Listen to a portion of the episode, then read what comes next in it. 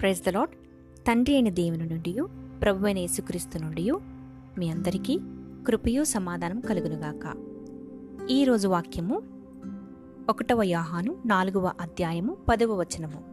మనము దేవుని ప్రేమించతమని కాదు తానే మనల్ని ప్రేమించి మన పాపములకు ప్రాయశ్చిత్తమై ఉండుటకు తన కుమార్ను పంపెను. ఇందులో ప్రేమ ఉన్నది.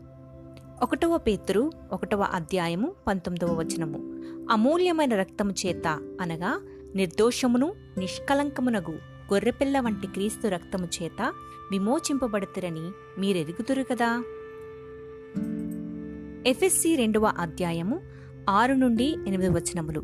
క్రీస్తు యేసునందు ఆయన మనకు చేసిన ఉపకారము ద్వారా అత్యధికమైన తన కృప మహదైశ్వర్యమును రాబో యుగములలో కనుపరచు నిమిత్తము క్రీస్తు యేసునందు మనలను ఆయనతో కూడా లేపి పరలోకమందు ఆయనతో కూడా కూర్చుండబెట్టను. మీరు విశ్వాసము ద్వారా కృపచేతనే రక్షింపబడి ఉన్నారు.